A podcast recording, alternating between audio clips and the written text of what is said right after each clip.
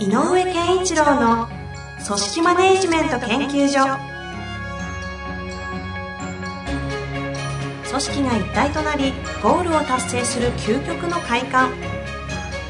上場企業から中小企業まで延べ200社以上の支援を行った井上健一郎が組織人に関するあらゆる問題を分かりやすく解説します。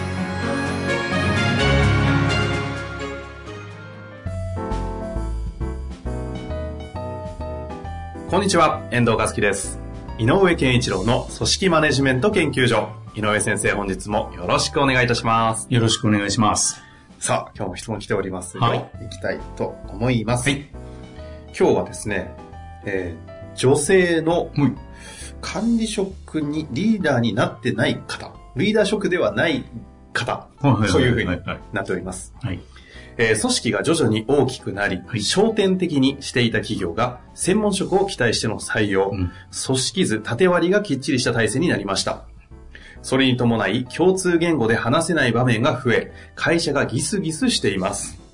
私は横断的に業務をしてきており、各部署間の調整役になりたいのですが、リーダー職ではまだありません。うん面談が近くあり、希望を伝えたいのですが、調整役イコールリーダー希望なのでしょうか？ということですね。なるほどね。えっ、と、横断的にやってるってことは、えっ、と、いろんなセクションと関わる仕事、職種を担ってるってことでいいんですよね、きっとね。そうですよね。組織が徐々に大きくなりでのさタイミング上手、なんか総務とかそういった類なんですかね。バックヤードとかもしくは、その、仕事においては一番先頭を立ってる。あの、例えば営業で顧客に直接接してるんで、えっ、と、背景にある、えっ、と、あの、まあ、販売とかでもそうだけど、あ背景にある人たち、はいはい。えー、ものを作ってたりとか、なんかいろんなことをやってる人との調整を図んなきゃいけないので、うんうんうんっていうことかもしれないですね。で、えっ、と、まあ、この話の中で、えっ、と、専門性が高まってきたので、組織が、えーと縦割りになってきましたねっていうことが、お今、えーなんだろう、体現されてるというか、そうですね。体感されてるんだろうと思うんですけども、あのー組織は大きくなればなるほど、このエネルギーは強いんですよね。専門性によって分化されていく。はいはい。分かれていくうんうん。っていうのはもうしょうがなくて、えーと、例えば同じ人事部でも大企業の人事部は非常に細細分化された担当がの人間が10人、20人いたりしますね。うんうんでも、中小企業の人事ってのはあれかあれもこれもやってるよねっていう。うんどんどんあの大きくなれば細分化されていきますと。はい。で、専門分野が、に特化していくので、えっ、と、専門性は高まるけれど、えっ、と、専門の中に、の世界に入って、えっ、と、会社自体の全体の方に、の、への意識が低まる、うん低くなるっていうかね、あの、そんなようなことも起こり得ますと。だから、僕がよく言っている、何しなきゃいけないかって言ったら混ぜるんですよってよく言うんですけど、あの、混ぜるっていうのは、あの、横とか縦も含めてだけど、垣根を越えて混ぜる、混ざるっていうことがすごく重要なので、うんこの方が言うように、えっ、と、調整していくことは大事なんです。でもね、えーこの方にもお願いしたいのは、調整役として、えーみんなの間を飛び回るという感覚があるとしたら、それはちょっと違う。うんうん。つまり、えーと、例えばじゃあ、あの、メーカーじゃないんだろうけど、わかり、あの、わかりやすいので製造と営業みたいなのにしましょうか。はい。製造とに顔を出し、営業に顔を出し、で、その調整をするっていうふうなことを担おうとしているのであれば、この方が感じている縦割りになってきたなということを解消するエネルギーにはならない。うんうんうん、つまり、調整役がいるから。えっ、と、あくまでも製造は自分たちの世界にいればいいし、そこから出る必要ないし、はいはい営業は出る必要ない。その間取り持つ人がいるから、その人にさえ言えばいい。みたいな形になるでしょ。うん。で、取り持つというのは、その組織上もそういう役割があるっていう。うんで、それはあの、悪くはないんだけど、でも、でも混ざるためには、営業と製造は直接対面しなきゃダメなんだよ。うんうん。間に誰かを介するんではなくて、直接ある同じ課題に対して、えっ、と、違う立場でそこに向かう。例えばある顧客からの非常に難題が来ましたと。こんなもの作れないかと来た。っていう時に製造の人間がそれに対する答えの出し方をし考え方か。で、営業の人間の考え方っていうのを間を調整して誰かがやってたら、営業は営業の考え方ずっと持つし、製造は製造の考え方のままで言い続ける。そうじゃなくて、違う立場で同じ課題、投げられた課題に向かって同席するっていう。で、同席した場場面で混ぜていかないと。で、同席している場面で調整役はいいの。うんうん。うん。同席しないで間をこう、なんだろうか、いろんなところに出,、ま、出歩いて調整するっていう意味だったら違うよっていうのはそういうことなのその同じ場においてのそのファシリテーターみたいな意味でのだったらいい調整役はいいけど、要はその組織の潤滑油みたいな感じで、なんかこう利害関係の調整役みたいなのは違う違うですね。それが大きくなればなるほど、いても、えっ、と、機能がしなくなるし、逆に言えば、何だよ、お前、みたいな話になってくるから、ああ、でもそこの、そういう意味での、今言っている悪いですか、うん悪い意味での調整役で、こう、すごい、こう、なんていうんですか、こう、嬉しそうにやってる方っていますよね。いる。で、まあ、唯一できるとしたら、やっぱりそれなりの、この人が感じてる通り、それなりの役職というか、権限と責任を抱えてる人じゃないとうんう、んやれないよね。まあそうですよね。両者の違う部署を取り持つというか、その場を混ぜる役割ですもんね。だから、でもこの人がやりたいことは、やっぱり、えっ、と、えー縦割りだけではなくて、みんなで調整しながら課題に、えっ、と、会社の課題に向かっていきたいなという思いがあるんだろうから、それはそれでいいと思う思うので、えー例えば会社の運営として、もうちょっとこういうお互いが情報交換する場所とか、やりたいですよね、っていうことを正々堂々と進言して、うんで、その場を仕切ることを、私は自分のセクションの代表としてやってもいいので、やらせてくださいと。はいはいはい。ただ、やるにあたって皆さんからなんでお前がって言われたくはないので、ちょっと権限くださいっていうのは言っていいと思うと思うね。うんうん。よくあの、うまくやろうよっていう表現あるじゃないですか。うん特にこう、でっかい組織だと、なんかあんな揉めないでうまくやろうよって言って、うまく調整役かまして、なんとなくそれっぽくうまく回すみたいな。でもそこってなんかこう、そうじゃないってことですね。そう。だからよくあるのは、僕らも経験したけど、はい。あるセクションとある利害関係で揉めちゃったとするよね。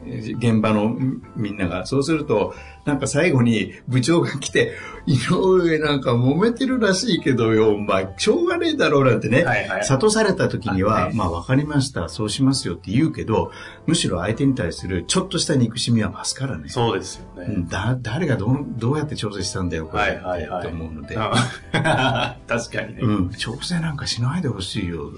なんか、え、一なんか二つ足して2で割ったような答えが欲しかったわけじゃないんだけど、はいって、はいはい。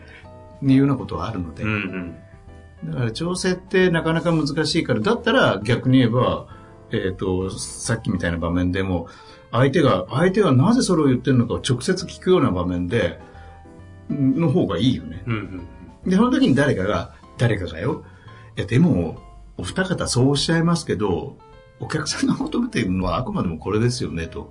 これに答えるのはどうなんですか両方、両者って言われた時に。それは答えるべきでしょう、うんだったらどどう答えるべきかですもんねって。誰かがそういううまくファシリテートしてくれたらいいと思うんだよね。こういう今のご質問いただいた縦割りになってきて、その調整が必要だというような状況のファシリテータうん。ーとしてのリーダーはありなんじゃないですかってことです。これなかなか腹くくんないとこの役割辛いですよね。でもなんか、あれ、あれなんじゃないですか、得意なんじゃないですか、多分この方。これ井上先生が多くいろいろ見てきた中で、うんその潤滑油っぽくうまくやろうよっていう調整役うんと、そのちゃんと本当に向き合う課題に向かってうんファシリテーションをするような意味での調整役って、これなんかどうなんですか？同じで、なんか人種が違うような気もするんですけど。あの、人種は違うでしょうね。でね、えっ、と、うまくやろうよの調整役は、えーの方が実はもっとかなりのスキルが必要で、両者の利害の不一致の部分とい一致する部分が見えてる人じゃないと調整できない。はいはいはい。だからやっぱりね、実は上から、上の人じゃないと無理だと思う。うーん。経あの両方を知ってる会社の代表できるような人が、いや、君たちは言う言うのはわかるけど、ちょっと来なさいって言って目の前に座らせて、いいか、今回の件はこうだぞっていう風な調整だったらいいと思うんだけうーん。でもね、いずれにしても、両者同席させることは大事だと思う。その、ぶつかるときに。うんうん。で、このぶつかった問題は何によって起きてるのか、で、何を解決してどこの回答を出さなきゃいけないのかっていう、それこそよく言うゴール設定みたいなものも共有して同じものを見ながら、同じ場面で、じゃないと、こういうコンフリクトって違う風にやると、セリフも変わるしうん、相手の受け止め方も違うから。えっ、と、誤解が生、自分勝手な誤解がどんどんエスカレートするね。うーん。うーん。もうね、あらゆる場面を見てきてますからね。そう。だったら、同じことを言ったことを二人が誤解するかもしれないけど、はい。同じことを言ったということをん両者がちゃんと同じ場で聞いてないと。うーんそうすると、やっぱりこの組織みたいになってくると、そういう各利害関係が起きるようなところが同じ、まあ時間、同じ空間みたいな感じですかね。で、同じ共通の課題に向かってどうするかっていう場をも持つことがとにかく大事ですか？どんどんやらなくなりますけどね。でもね、えっ、と、おそらく、焦点的にやってきたものが専門性を高めてやる組織図的になってきたというタイミングで言うと、まあ、それこそ50人とか、えー、まだ100人にいかないような状態なんじゃないかなと思うので、うんうんうん今がチャンス。っていう文化を作ってしまうって意味でですか？そう。ああなるほどね。これが100、200いった時にはもう手遅れですよね。じゃあ、もう腹くくっていただきましょうかね。なので、この人がどういう立場かわからないけれども、えっ、と、やっぱりそういう場が必要ですよねと。で、さっき、まあ、家庭の中に、あまあ、あの、総務系の人なのかね、ええなんていうようなこともあったけど、まあ、間を取り持つような人だったら、えっ、と、私が仕切りますから、え連絡会やらせてくださいと。う。うんん。あの、セクション、連絡、各、なんだ、セクションを超えた連絡会をやらせてくださいとか、いうのはやっていいんじゃないかな。これ組織的な役職というか、その、なんだろう、その側の設定で言うと、どういう立場になるんですかねまさに調整役イコールリーダー希望なんでしょうかって言っておっしゃってますけど、うん。なんかリーダーってことでいいんですか？なんかえっとどういうことなんですかね、例えばだけど今言ったように、あの、連絡、連絡会じゃあ設けようかと。形としてね。ってうんうん。言ったら連絡会の、えっと議長として立たせてもらえばいいし。あうん。あ。そういう場における役割として任命してもらうぐらいってことですね。組織内における、そのなんだろう、よくある部長とか主任とかいうことじゃなくて。かもしくは、えっ、と、やっぱりいろんなものを統合する部署も必要だよねって言ったら、この人ともう一人だけ二人ぐらいで作ってもいいから、なんとか部みたいな、なんとか係でもいいから作って、そこがそういう連絡会を主催する。まあ大企業で言うと経営企画系そうのそうそうそう、ところですよね。スタッフ系、スタッフ系の立場になって、えーやるって手はあると思います。なるほどですね。まあ僕の知ってる会社でもあれあれよ、えっ、と、なんだっけな、ええーと、コミュニケーション推進部っていうのが結構300人の規模の会社だけど、あるの。何人ぐらいでやってるんですかそのえっ、と、推進部は。で、いろんなミッションが背負っちゃったので、経営企画の横にあるんだけど、いろんなミッションを背負ってるけども、そういう名前がついてるっていうのは面白くて、へえ。えー、4、5人でやってんじゃないかな？何をするんですか？あ、だから、いろんな、えっ、と、いろんなことが起こるっていうことに関して、この情報はどう伝えたらいいかとかっていうことを、やっぱりこう、えっ、と、戦略的なことを、経営企画のメンバーが戦略的に考えているものと、えーえっ、と、組織が、えー共通目的を持って動くためにどうしたらいいかみたいな、うんうんうん。それを常に考えるみたいなあ感じ。ーまさにコミュニケーション。うん、うん。推進部ですね。そう。組織全体の。そう。だから、時には、えっ、と、例えば、その、例えば大きな、あの、会長さんが、えっ、と、勲章、あの、勲章もらいましたみたいな。例えばね、は例えばあった時に、じゃあ、それってどういうふうに会社としては、えっ、と、このことについてう、んえー振る舞ったらいいだろうか、みたいなことも考えたりすどう、こう、配信発信した方がいいかる。とか。どういう、えっ、と、お祝い事をしたな方がいいかとか要は、会社としてのゴールを達成するために、このことをどういうふうに全体として共そうそうしようかとか、そういうことを考えていくんだ。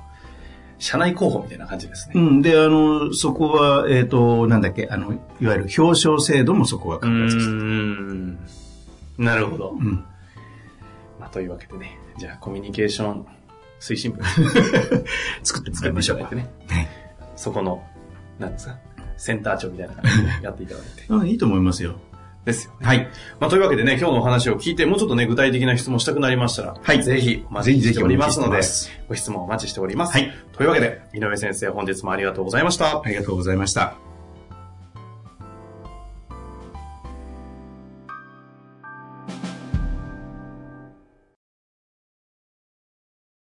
本日の番組はいかがでしたか？番組では井上健一郎への質問を受け付けております。ウェブ検索で人事明快と入力し、検索結果に出てくるオフィシャルウェブサイトにアクセス。その中のポッドキャストのバナーから質問フォームにご入力ください。また、オフィシャルウェブサイトでは無料メルマガや無料動画も配信中です。ぜひ遊びに来てくださいね。